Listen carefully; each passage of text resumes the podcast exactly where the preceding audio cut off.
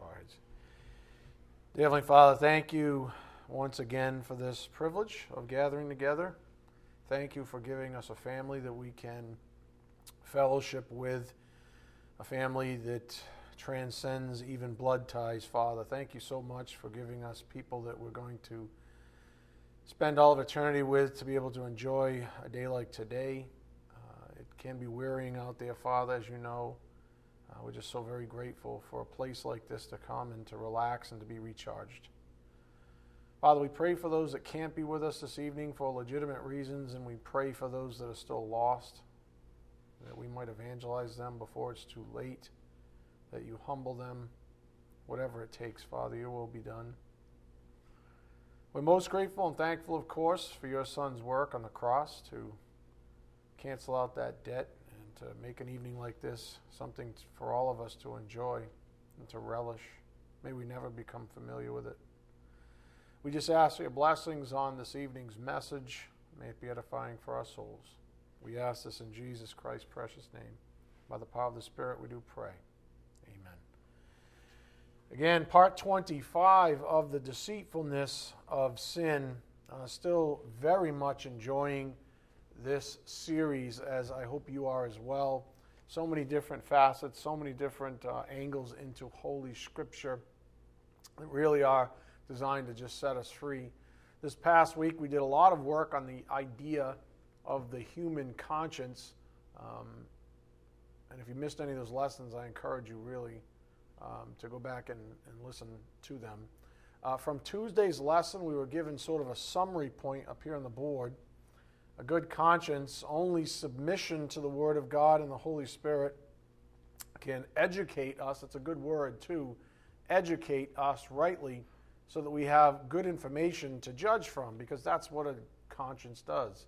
It's a faculty, it's sort of, uh, you know, computer like, that you give it good data, it's able to make good decisions. What you do with those decisions, now that's a free will issue, and that's a separate issue again. But the conscience is sort of just this little engine that takes data, uh, makes decisions whether something's right or wrong, and then we are able to judge and then uh, use that uh, for our free will and make decisions from that point. So, only though, this is the key that the Spirit's been making, only submission to the Word of God and the Holy Spirit can educate us rightly so that we have good information to judge from. The final point made on Sunday, and with a lot of emphasis, was read your Bibles. I know that sounds like a broken record, but that really is so unbelievably valuable and important to your spiritual growth. Read your Bibles. Even if you just read a chapter, it's better than nothing. Um, if you don't do this singular thing, read your Bible, you have stymied your spiritual growth in unimaginable ways. Unimaginable ways. You have stymied your own spiritual growth. It's incredible that people do it, but they do it. And yeah, you might say, well, why'd you use the word unimaginable? That seems kind of lofty. Not really. It's because of the simple fact that what God does for his faithful children is described in the Bible as beyond our dreams. Beyond our dreams, which means that to miss out is to miss out on things you can't even imagine. So you're missing out on things. It's unimaginable what you're missing out on. Up here on the board, Ephesians 3:20 says it this way. Here's the amplified version. Now to him who is able to carry out his purpose and do super abundantly, more than all that we dare ask or think. In other words, infinitely beyond our greatest prayers hopes, or dreams according to his power that is at work within us. Again, now to him who is able to carry out his purpose and do superabundantly more than all that we dare ask or think, infinitely beyond our greatest prayers, hopes, or dreams, according to his power that is at work within us. Again, there's a reason why the Spirit ended on Sunday and has carried that final point of emphasis uh, in our studies. Read your Bible. and even is prominent at the start of this message as well. Read your Bibles. If you want a good conscience, if you want to make good decisions in your life, uh, you have to have the substance by which to make judgments upon. Otherwise, you don't have anything to judge or measure against. Go to Ephesians 4:11. Ephesians 4:11. So it's very very important. It's fundamental, it's primitive, it's critical that you have the substance of faith itself. That you have something to believe in. That you have true knowledge. Truth, in other words, and that is what sets us free ultimately. Ephesians 4:11 and he gave some as apostles, and some as prophets, and some as evangelists, and some as pastors and teachers. Why? For the equipping of the saints for the work of service, to the building up of the body of Christ. In other words, God wants you to have good data. Why did he give this particular spiritual gift? Because he wants you to have good data. He wants me to encourage you to read your Bibles to gather unto yourself good data because you show up on the scene with bad data. And then you wonder why your conscience functions so horribly. And where are all the blessings? And why do you keep making bad decisions? What is it about the data set that you're functioning on top of that's bad? That's what he's saying. And if you do nothing about it, it's never going to change. What I see people doing, and I do it myself, is we're lazy so we don't go seeking more data, good data. We take the data we have and we just massage it a different way and see if that works out. Well, I'm too lazy to actually pick up new stuff. I'm just going to move the blocks around and see if I can reorganize this and come up with some new fancy doctrines or something. When all along, all you need to do is just get the data, get the right data into your soul. Again, God wants you to have good data Again, all this for the equipping of the saints for the work of service, to the building up of the body of Christ, until we all attain to the unity of the faith and of the knowledge of the Son of God. The knowledge, you see it, of the Son of God. How are you going to have knowledge of the Son of God if you don't read your Bible? If he's described as the Word and you have the Word in your Bible? How do you expect to get to know him? He doesn't waltz around the streets anymore. It's the only way you can get to know Him. You don't feel your way into Jesus. That's another farce that is in Christianity. Let's sing to our heart's content and we'll feel Jesus. We'll celebrate somebody we don't even know. And everybody's like, "Ooh, yeah, kumbaya. You don't even know him. What are you celebrating? You're celebrating someone you think is in the Bible, but you've never actually opened your Bible to find out who he actually is. So, who are you celebrating? You're celebrating yourself. That's who you're celebrating. You're celebrating the flesh.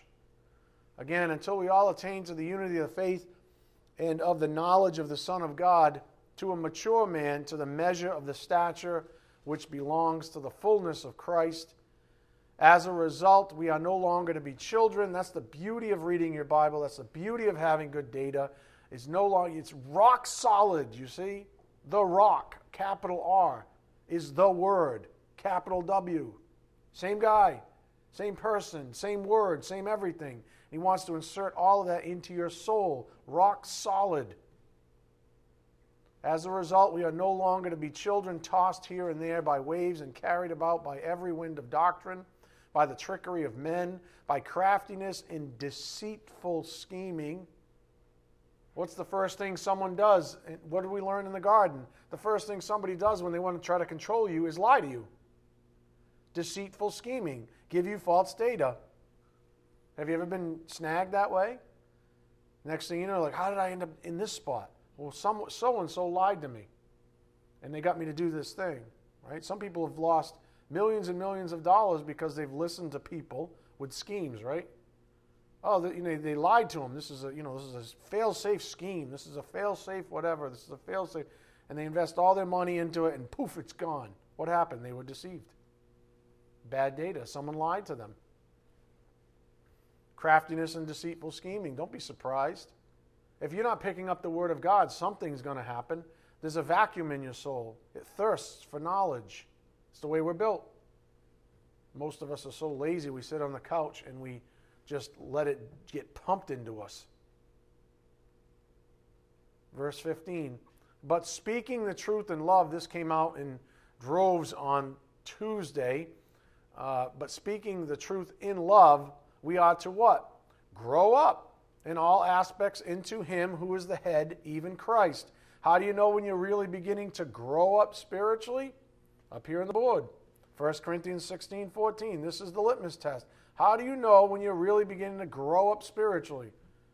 Let all that you do be done in love. That's how you know.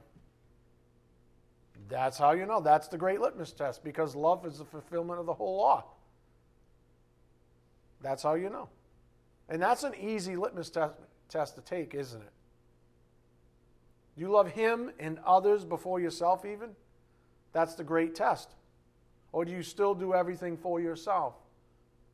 It's why you don't read your Bible, because your life and your fleshly plans have taken precedent over reading your Bible.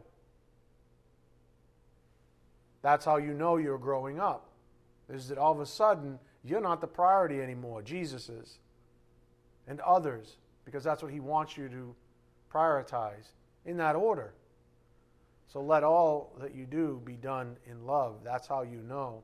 Again, but speaking the truth in that love, we ought to grow up in all aspects into Him who is the head, even Christ, from whom the whole body being fitted and held together by what every joint supplies, according to the proper working of each individual part, causes the growth of the body for the building up of itself, what? In love. So, this I say and affirm together with the Lord, that you walk no longer just as the Gentiles also walk, in the futility of their mind, being darkened in their understanding. They have bad data, dark, bad data, being darkened in their understanding, bad data, excluded from the life of God because of the ignorance that is in them. It's not that they don't know anything, it's that they don't know truth. That's what makes them ignorant. There's a lot of very smart people. Think of like Neil Tyson deGrasse, that idiot, who's a brilliant genius uh, physics guy, and he's a complete atheist. That means he's an educated moron. He's a complete moron, standing against the holy God of the universe, whose intellect makes his not, you can't even measure the difference between their intellects. And yet he casts aspersions at God because he's smarter than the average Joe. That's a, that's a moron. That's an ignorant person, even though they're extremely intelligent. They're ignorant because they have bad data. And if you would ask him, you'd say, I'm right. Right? If you were to debate with him, he'd say, I'm totally right. You're totally wrong. God doesn't exist. I think that's totally. Where is that coming from? Bad data. Because he's ignorant of the truth. And so he has to function on what he thinks is true, which is actually false. And that's the importance of the Bible. Again, being darkened in their understanding, excluded from the life of God because of the ignorance that is in them, because of the hardness of their heart, and they, having become callous, have given themselves over to sensuality for the practice of every kind of impurity with greediness.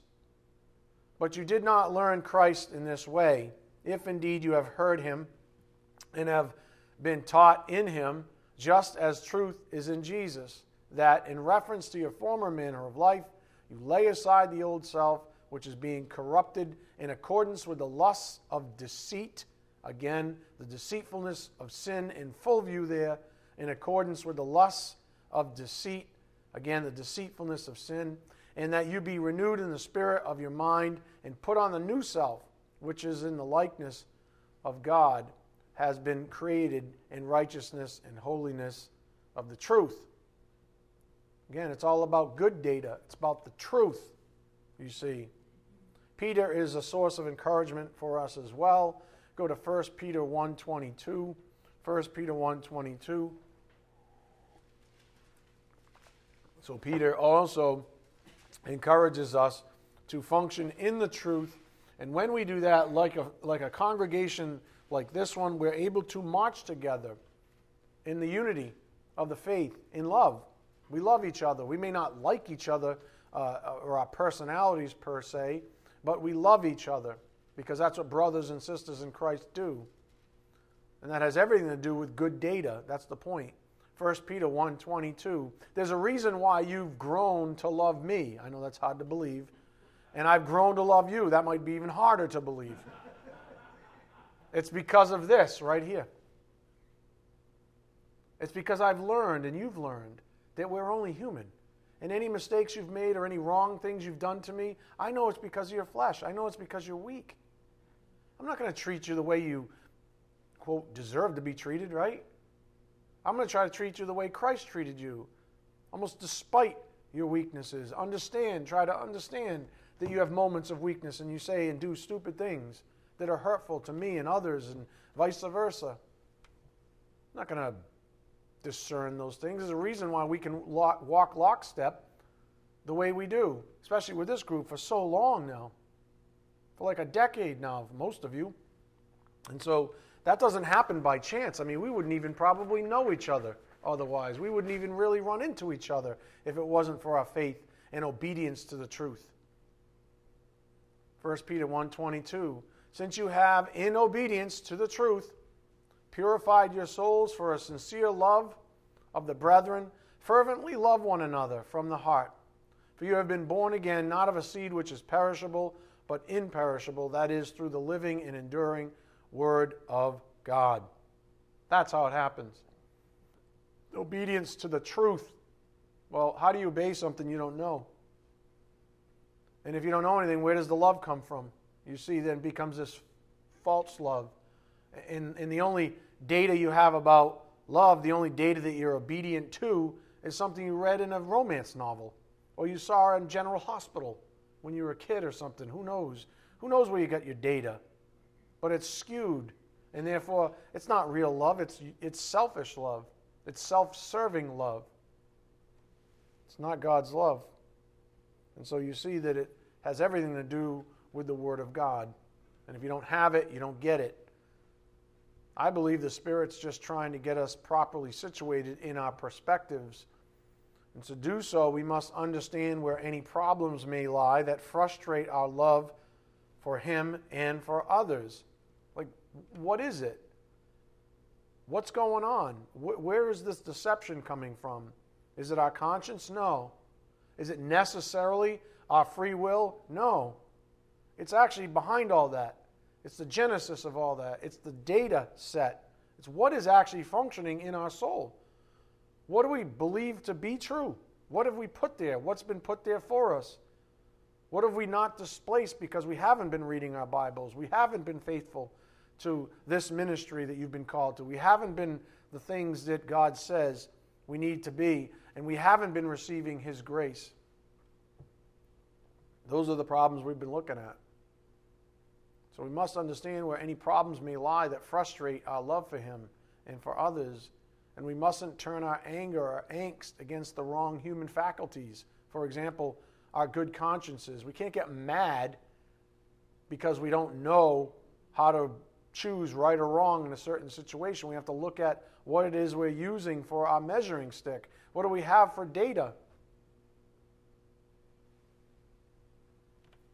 We must do what is right, seek the truth. Paul is a great example for us to learn from up here on the board, Acts 24 16. In view of this, I also do my best to maintain always a blameless conscience, both before God and before men. A blameless conscience. Up here on the board, this came out on Tuesday. Paul let people know he was functioning in integrity towards the truth or at least to what he knew to be true, and that he was following his conscience. I mean, that's pretty much the best we can ever do, isn't it? And that's why we might differ in our opinions, so to speak. We might conclude different right and wrong, and it might be uh, right for you to do something and think something, and wrong for me, and then vice versa. Who knows? Oh, you might be right and I might be wrong. But this is a good model to look after. Paul let people know he was functioning in integrity towards the truth, or at least what he knew to be true, and that he was following his conscience. Even if people disagreed with uh, him, uh, he let them know he was honestly doing what he thought was right. That's really the best you can ever do. And if you want to be pleasing to God, you want to be right by his standard, correct? And the only way, what the Spirit is telling us, the only way we're ever going to have any hope of doing that is if we have the Word of God in our soul, if we have the correct data set. I think there's a very subtle nuance here worth drawing our attention to, at least for a moment. Paul always put the onus of weight bearing on the Word. Always put the onus of, of holding up his conscience, even, uh, his decisions, even, um, the things he taught, even. He always put the onus of weight bearing on the Word. What I mean to say is that while he spoke clearly and with conviction, he always deferred the ultimate conviction in others to the work of the Holy Spirit with the substance of the word of truth. In other words, he said, I want you to be like me. I want you to have a clear conscience. I know and you know that we're always we're imperfect, so we're never going to have perfect conscience, like say God would, con science with knowledge. But we can at least have integrity to what we think is correct. And so he always deferred to the ultimate conviction in others to the work of the Holy Spirit, just like I do. What do I always say? What's the broken record? Have your own convictions. I don't know everything. You, you know some things that I don't know especially about your own life. Have your own convictions about your own life. But what if you're so lazy that you don't pick up your Bible? That's like deaf ears, right? How are you going to have your own convictions if you don't have your own data set? Even your data set is on borrowed terms. You can't just take it from me. That's what he's saying. Even Paul deferred ultimate conviction to a work of the Holy Spirit with the substance of the word of truth he was a master at what I like to think of as angles, quote unquote, angles. Something I think we shepherds develop over time for our audiences vary so greatly. If you really pay attention to the manner in which Paul argued for truth, it was always along the same vein. And it's the same one that has been utilized from this pulpit up here on the board. Hebrews 13 7 Remember those who led you, who spoke the word of God to you, and consider the result of their conduct. Imitate their faith. Now, here's the note it says imitate, not try to possess someone else's faith, aka have your own convictions. You will never have your own convictions if you don't have and possess your own knowledge. You just won't. It's impossible. You're always going to be on borrowed, or bad, I should say. Imitate, not try to possess someone else's faith, aka have your own convictions. How does one go about having their own convictions? Simple. You begin by acquiring your own knowledge. Remember these verses up here? These are some old friends. Proverbs 4 7. The beginning of wisdom is acquire wisdom. The best thing you can do. The wisest thing you can do is acquire wisdom. And with all you're acquiring, get what? Understanding. And Proverbs 9:10, for the fear of the Lord is the beginning of wisdom, and the knowledge of the Holy One is understanding. I said this earlier, how do you ever know the Lord Jesus Christ if you do not read your Bible? How do you function the way you're supposed to function if you don't have the data set? How do you make and discern right and wrong if you have no data? If you're running on false data. It's asking too much. I'll give you the Amplified in Proverbs 4 7. The beginning of wisdom is get skillful and godly wisdom, it is preeminent. And with all you're acquiring, get understanding. Actively seek spiritual discernment, mature comprehension, and logical interpretation. You know what logic requires? Data set data set. I had to take far too many data structures and logic classes in college.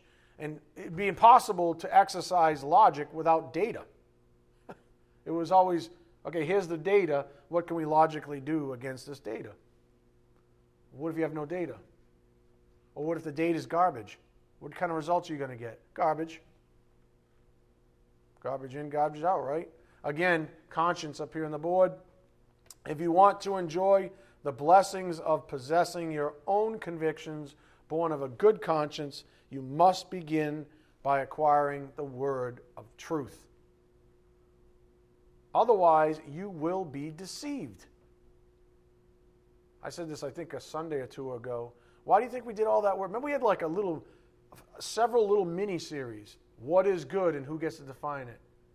What is repentance and who gets to define it? What is XYZ and who gets to define it? And in, threaded throughout all of that was this challenge against uh, each one of us as individuals.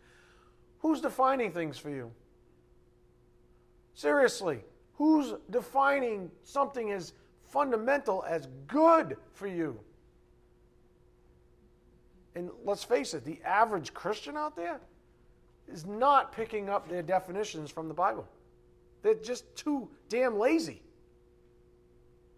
They're just too lazy. Some of them don't even have the right data about the gospel, which is why, like I've said, like a broken record, I have a lot of fear for a lot of Christians, so called Christians. A big fear for a lot of so called Christians. They don't even have the gospel right. And then, you know what? Here's the kicker. You ready? This is the one that really grinds you. Um, they don't want it. They don't want it. And Economics 101 says, well, um, heck, if I'm a false teacher and I just want to, you know, be lifted up and uh, make some extra money, maybe a lot of extra money, what I can do is cater to people's fleshes, cater to people who really don't want the gospel. They just want something that makes them feel better about themselves. Can't talk about surrender, can't talk about submission, can't talk about true humility, can't talk about a lot of things that the true gospel of Jesus Christ demands. Can't talk about repentance. It's unbelievable. Sin will deceive you the way it has countless so called Christians who, to their own demise, have hardly ever sought the truth in the Word of God. Sure, they may attend church regularly, but their heart is far from the holy God of the universe. Sin does everything it can to dissuade individuals from seeking the truth. This, of course, flies directly in the face of our Lord, who said, up here on the board, Matthew 6:33, but seek first his kingdom and his righteousness. In other words, get your priorities straight starting right here. If this is not your number one priority, you need to go home and I don't know what to say to you. Make it your priority. Rearrange your life. Do whatever it takes. This has to be your number one priority. And if it's not, I don't know what to tell you. That, those are Jesus' words. That's not Pastor Ed's words.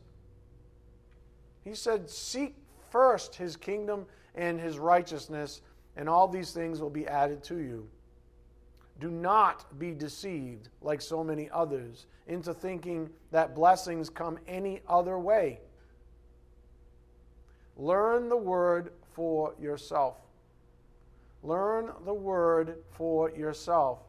Think about it. Just doing as you're being instructed in this moment will help you clear your muddy conscience. Think about that. Because you know by now, I mean, you should know, that you should be reading your Bible, right? I mean, that's not a mystery at this juncture. I hope not.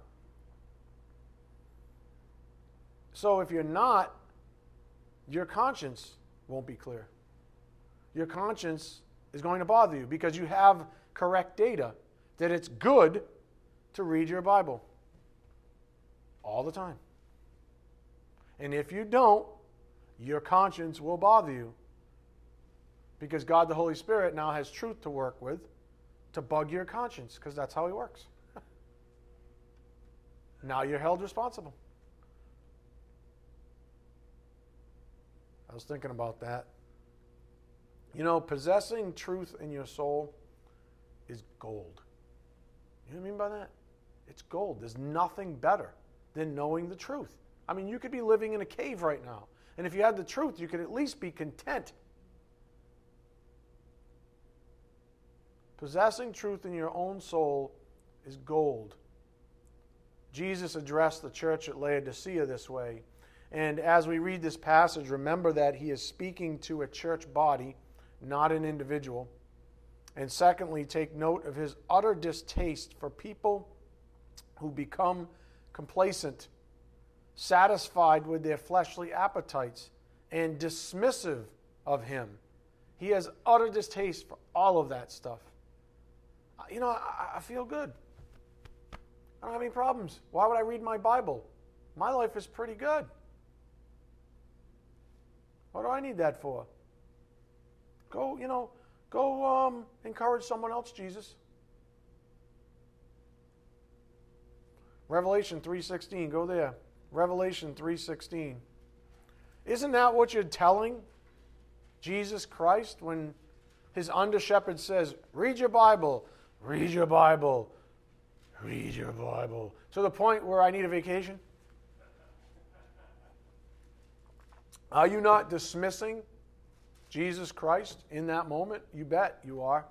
Because I speak for him. That's my job. Revelation 3:16. So, he says, because you are lukewarm, not warm, not cold, in the middle, and neither hot nor cold, I will spit you out of my mouth. Just put that into perspective. He, he would rather you have some conviction. How about that? Just have a conviction. Whatever this state of mind you're in, this slothfulness, this complacency, this, well, I'm kind of doing pretty good. I'm going to shoot for the middle road. he doesn't like it at all. Lukewarm, spit you out. Because you say, I am rich and I have become wealthy. Every American can almost say that. Everybody in this room pretty much can. I am rich and have become wealthy and have need of nothing. And you do not know that you are wretched and miserable and poor and blind and naked.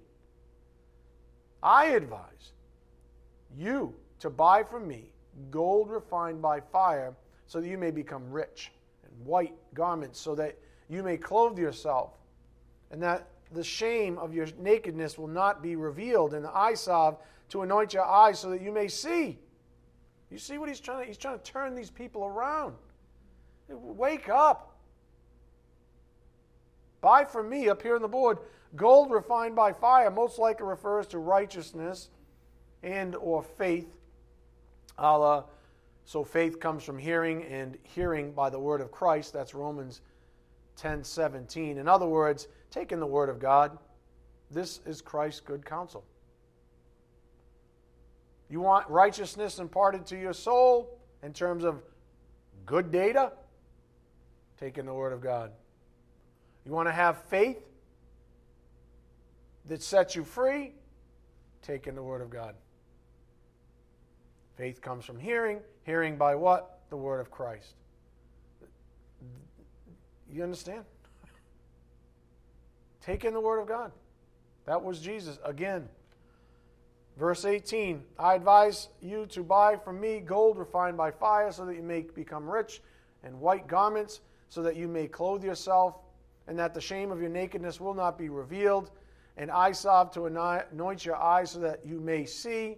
Those whom I love, I reprove and discipline. Therefore, be zealous and repent. You know, some of you have that look on your face like, oh my goodness, here he is again, just go on vacation, old bald dude. right? But what does he say? Jesus isn't here. So he sends guys like me. He says, look at that guy. That's a show of my love. I ordained that spiritual gift for you. And look at, he's there to reprove and discipline you because Jesus says, I love you. So be zealous. Let it be proof. I mean, wouldn't it? Isn't it a greater show of love to stand here day after day after day and, and stand here and say, this whole world's out of whack. You're out of whack to some degree. Um, this is, you know, it's, it's, a, it's a difficult thing we're doing. It's all of everything you see every Tuesday, Thursday, and Sunday, and then in the writings of the blogs, etc., etc. Isn't that proof that He loves you? So be zealous and repent. I mean, trust me, it'd be a lot easier to be a crappy pastor. Isn't that what most people do? They sell out.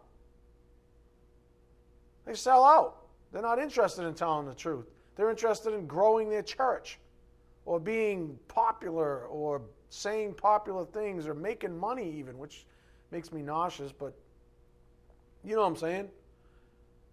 The fact that a guy like me, the fact that this ministry exists is proof of his love for you. And if it wasn't for this, this ministry would not go on. Verse 20, he says, Look how encouraging this is. Behold, I stand at the door and knock. If anyone hears my voice and opens the door, I will come into him and will dine with him, and he with me. One of the blessings about having the word of truth in your personal possession is that it even helps with dealing with others. It helps you in a general sense. So, as we've been learning, don't fight over consciences. One of the most effective ways of diffusing emotional banter over right and wrong arguments is to objectively, objectively consider each party's underlying knowledge and compare it to Holy Scripture. Love it. How are you going to do that if you don't have underlying knowledge, though? How are you going to do that if you know nothing about Scripture? You're going to get buried every time. Sometimes by a moron like the deGrasse, that deGrasse guy. He'll bury you. Because even you, he knows that you're a farce. You understand? There's so many Christians out there that are just absolute farces. You know how they're a farce? When you get them cornered, they say, Well, Pastor so and so said, and you're not smarter than him. Oh, I see what's going on here. You're living on borrowed convictions. You don't actually want to take the time to do your own work. You want to, you want to default to some other person.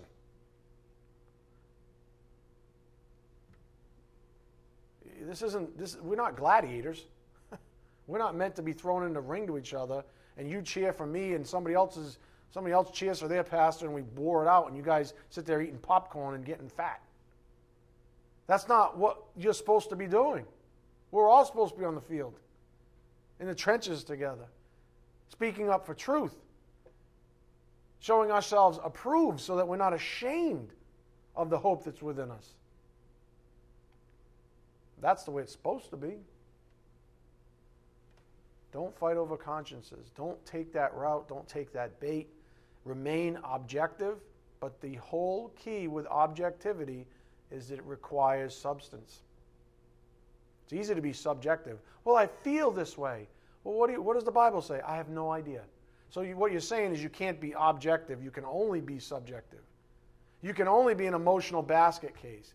You can only wail at me about how dastardly I am because your son or daughter is a homosexual and I said they're a sinner. You can only wail at me and tell me I'm a bad person when I'm functioning objectively and you're functioning subjectively. Some of you are the subjective person in that scene, some of you the objective one dealing with the subjective. Worst case, two subjective idiots. The way out, a beautiful thing about having knowledge, is you can remain objective. And like Paul did, you can put all the weightiness of it on the Word. Say, well, this is what the Word says. You can wrangle with the Word. But that's what I believe. I believe in the Word. I'm not going to default to a man or a woman or somebody who I think is a spiritual giant or anything like that or in, in the know. I'm going to just default to the Word. Well, how do you default to something you don't have? That's the whole point. Today's Christianity lies to you, which is the deceitfulness of sin, and says subjectivity is sufficient for debate. But it's not. Again, the closing emphasis that has carried uh, throughout our messages this week is up here on the board read your Bible. I'll probably die. I mean, I, I don't know. I don't know how long he'll have me do this, but I'm sure for the remainder of the time he does have me do this thing, I'm going to be saying this. It's the greatest bit of advice I can possibly give you. It's better than even, hey, you need to come to church. It's better than that, even. It shouldn't be one or the other, but it's better than that, even.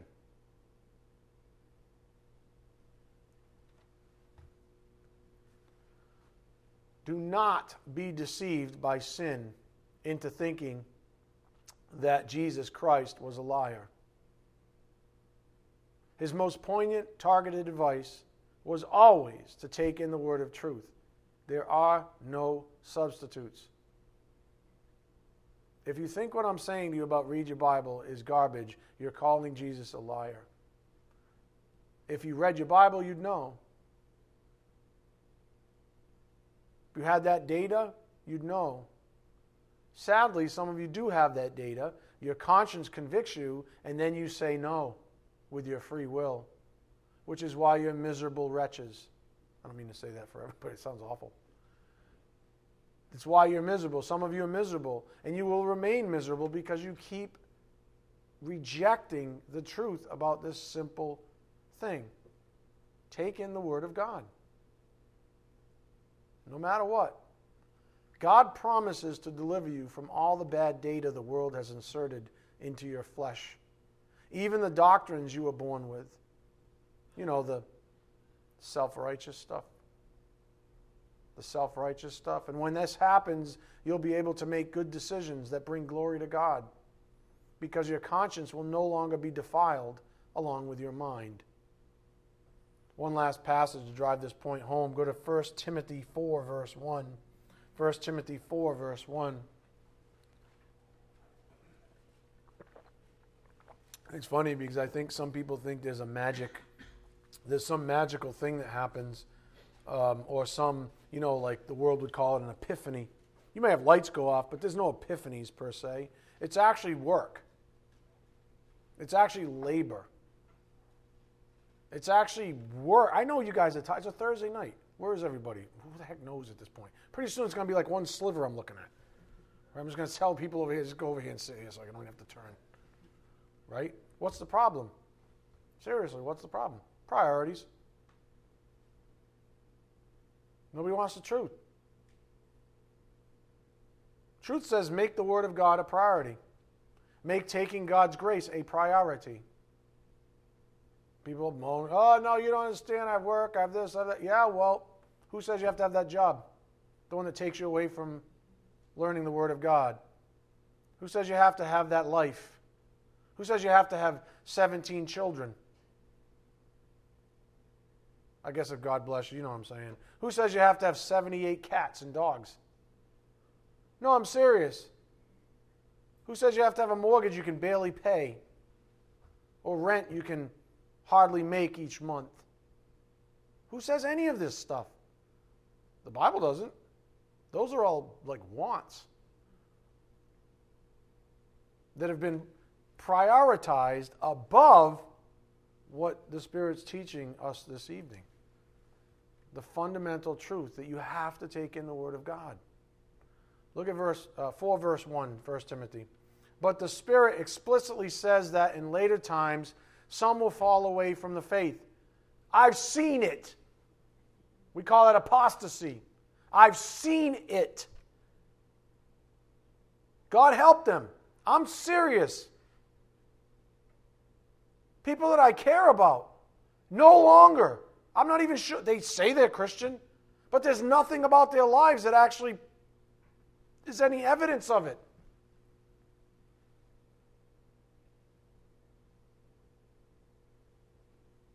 The Spirit says explicitly in later times, some will fall away from the faith. Not all, some.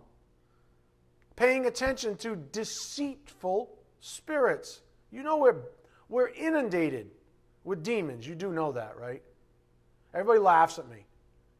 Even I had company over, and I think they might have giggled at me a little bit. We we're watching the Super Bowl, and I'm like, you know that that that gridiron right there has a bunch of demons on it, right? Nobody wants to think that way.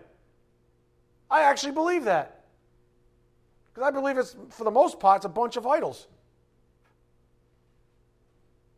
And everybody's like, whoa! And it's like uh, a frenzy, like almost, I hate to be gross, but like an orgy. Like an, ex, an, an orgy of ecstasy. Everybody's like, wow! And people are losing their minds. Some people are crying, oh my God, I can't believe we lost. Oh my God, I can't believe we won. It's like, wait, what are you crying about? This is a football. It's a game. G A M E. A game. In a different society, maybe Monopoly would be. No, I'm being serious. It's a stinking game. Have we forgotten? It's a game, it's a form of entertainment. What are we doing? Grown men crying, consoling their kid. Oh, it's all right next year. Are you kidding me? A bunch of demons running around.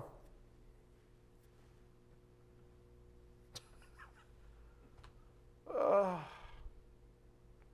paying attention to deceitful. Don't miss that word. I mean, that's been the linchpin to our messages, right? To deceitful spirits and doctrines of demons. You know what a doctrine of demon is? That it matters who wins the Super Bowl. That's a doctrine of demons. Now, don't get me wrong. I watched it too. I got excited. Just, you know, la la la. But we got to keep these things in check, people. This is not the end of the world.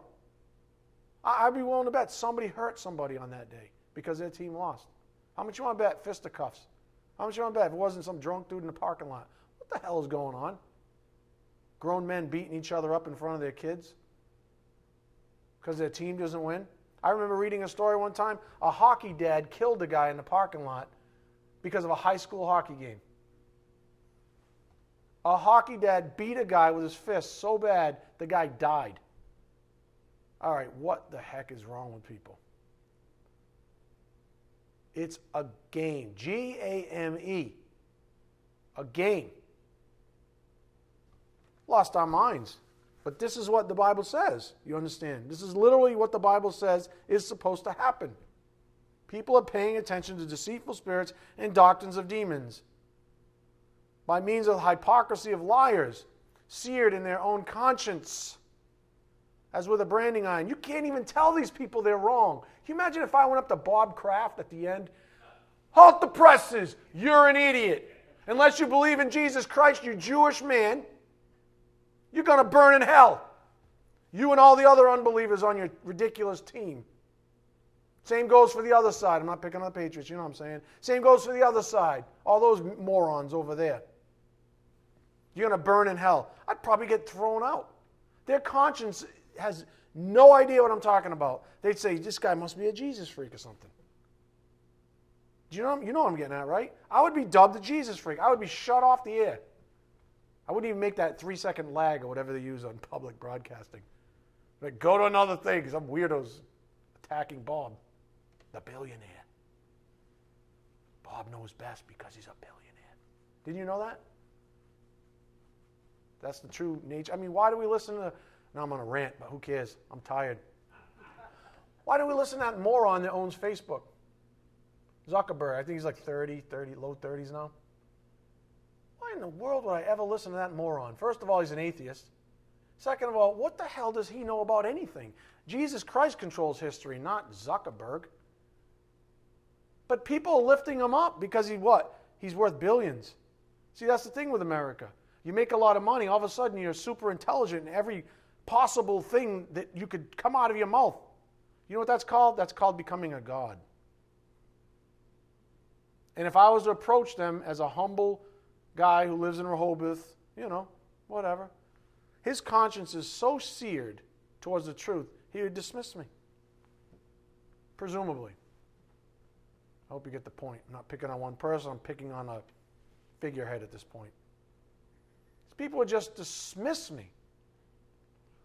I have gold I'm carrying, refined by fire, so that they might see the light, so that their eyes can be opened.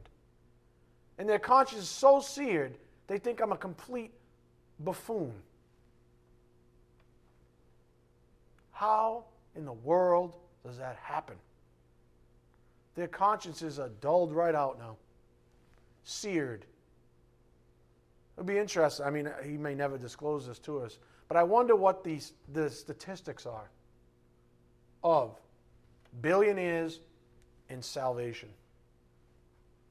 I would be I would like to know that. Seriously. I wonder what the I wonder what the ratio is.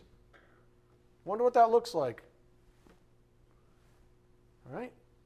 And I'm not saying this because this is my own personal experience. Jesus Christ is the one who says it's easy to get a camel through the eye of a needle than to get a rich man to me. I mean, this is what is expected. How is that the case? Because they have all this false data. People keep telling them, you're rich, you're awesome, you don't need a savior. You can be your own savior. You can buy your way out of jail. OJ did it. You can do all this stuff if you have enough money. That becomes data, you see. Well, I'm rich. Pretty much can do whatever I want. That becomes their data set. And all of a sudden, their conscience is defiled. And the things they do that they think are right actually aren't, but based on their data set, they are. So when a guy like me comes along with the truth, or you come along with the truth, they don't want to hear it. It's the truth from the Word of God, and they do not want to hear it. Because their conscience is basically deadened, completely dominated by false doctrine, doctrines of demons. By means of the hypocrisy, that verse 2, of liars, see it in their own conscience as with a branding iron. Men who forbid marriage and advocate abstaining from foods, these are just particulars at the time, which God has created to be gratefully shared in those who believe and what? Know the truth. Know the truth. There's the distinction. What did Jesus say up here on the board? John 8, 31, 32. So Jesus was saying to those Jews who had believed him, If you continue in my word, then you are truly disciples of mine. If you continue in my word, another litmus test. If you have no taste, no appetite for the word of God, you have a problem. If you have no appetite for the truth, you have a problem. Am I not describing a significant portion of Christianity? People who say they're Christian but have no appetite whatsoever for the Word of God? I may even be talking about people that come here on a Sunday regularly. I don't know. I hope not, but it's possible. He says, If you continue in my word, that's a pretty big if, isn't it?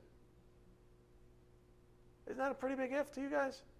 If you continue in my word. Any questions? I mean, it's not like he's saying, well, maybe if you can. No, he's saying, if you continue in my word, then you are truly disciples of mine. And you will know the truth, and the truth will make you free because that's what the truth does it makes you free. Almost out of time. I can't believe it. Let's reiterate the basics before we close. Conscience. This is where it all started. Again, we're still in the deceitfulness of sin. For whatever reason, this little nuance, this space, this faculty that sits between data and free will, the, the, the human conscience, that's what he used as a vehicle to get us thinking. Another angle, just like Paul would use. Conscience, con plus science, with plus knowledge, means to know oneself. A person's good conscience is based on data, it is not the source of data. Rather, it is especially equipped to judge right from wrong. That's its whole goal. Since we are born depraved of truth, we are born deceived by sinful thoughts, born with a sinful mind. At salvation, God the Holy Spirit shines light into our souls on the topics of God's plan for deliverance, namely the extent of our depravity and the Messiah solution. That's when things start getting good. Unless you're completely seared, unless you're dull, unless your hearing's dull, you hear but don't hear, see but don't see, as Jesus might say. There's a lot of those people out there. But at salvation, we know if we're saved, if I'm speaking to a group of believers, we knew that God the Holy Spirit shined light in our soul on the topic of God's plan for deliverance. We repented because we understood our depravity. And we relished the fact that He presented us with His Son, the Messiah, our Savior.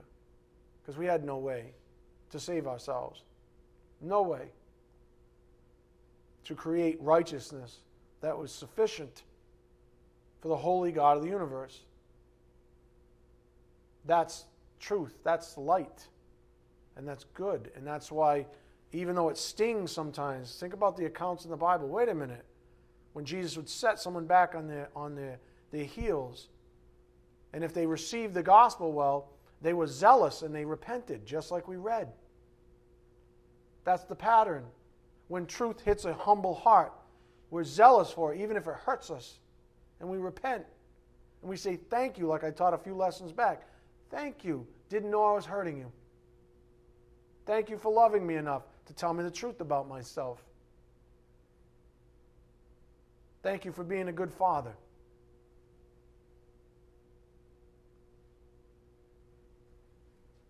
Of course, our flesh despises such truth because it maintains supreme control through lies, false data. But as we just learned, if a person is relegated to lies, even their conscience is defiled, and every decision they make is for self, not God.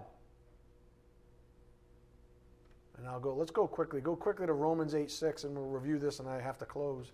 In all fairness to unregenerate man, we wouldn't expect anything different, or we shouldn't, certainly.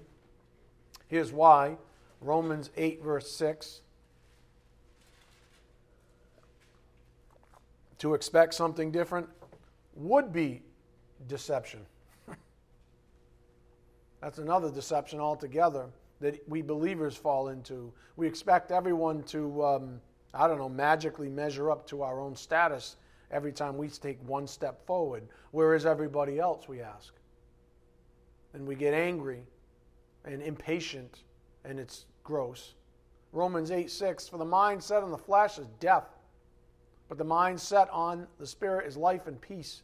Because the mind set on the flesh is hostile toward God, for it does not subject itself to the law of God, for it is not even able to do so.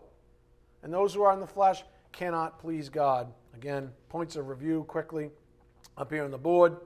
It is not even able to do so. The human flesh is totally depraved, incapable of performing any good deed in God's eyes. Only divine intervention by grace is able to save and deliver man from his destitution. And second, furthermore, man is totally blind, left to his own devices, his conscience judging good and bad from a poor data set.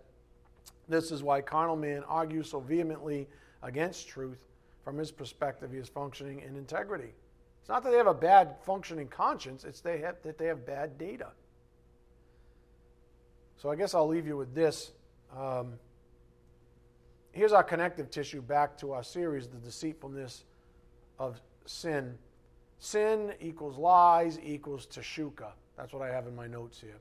And I know it's not a, a mathematical equality, so take it easy. Sin equals lies equals teshuka. Sin equals lies equals teshuka. How are you ever manipulated? Someone lies. I love you. Three of the most amazing words, possibly the most dangerous words.